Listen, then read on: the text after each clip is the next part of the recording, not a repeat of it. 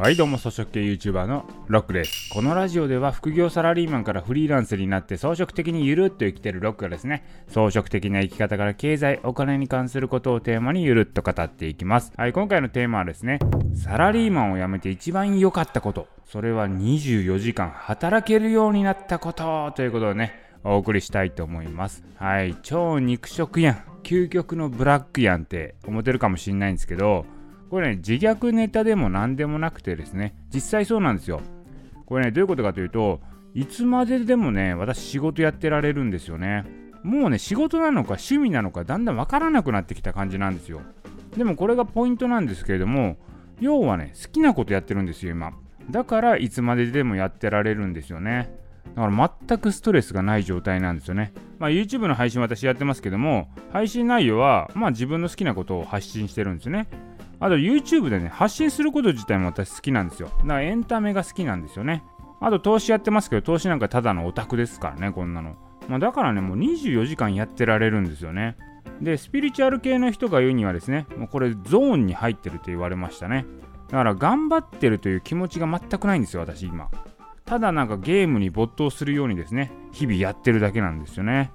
はい、よくですね、まあ、インフルエンサーとかも言いますけど、好きなことで生きるってね、よく言うけど、いや、そんな綺麗事言ってるけど、人生そんな甘くないわ、みたいなこと言われるじゃないですか。いや、でもね、これね、まあ、本当に好きなことがお金に変わるんだったら、こんな最強なものはないですよ。私もサラリーマンやってましたけれども、サラリーマン業って、やっぱそこまで好きになれないんですよね。まあ、どうでもいい仕事とかいっぱいあるじゃないですか。まあ、どうでもいいね、上司がいたりとか、人間関係とかね、もう大変なわけですよ。基本的にはですね、マイナスなんですよね。心をすり減らしてね、こう仕事してるわけなんですよ。だから、そのね、マイナスをね、リセットする時間が必要になるんですよね。だから休息しないといけないんですよ。そうしないと、やっぱ心がね、保てない。だからそのマイナス状態で副業とかやってもやっぱ効率悪いわけですよ。だからまあ以前も言いましたけれども装飾系サラリーマンになりましょうと、まあ、言ってるんですけれども要はサラリーマン業でね心がマイナスになるのをいかにですね心がすり減る状態を減らすか。マイナス幅を縮めること。これがポイントなわけですよ。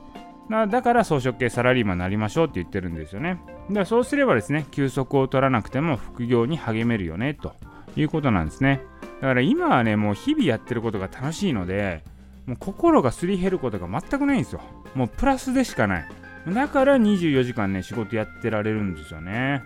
だからもうこう皆さんね、本当にやりたいことできてますかねと。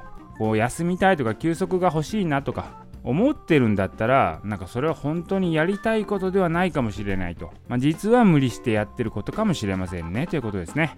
はい。ということで今回はですね、サラリーマンを辞めて一番良かったこと、それは24時間働けるようになったことということでお送りいたしました。今回のラジオは以上です。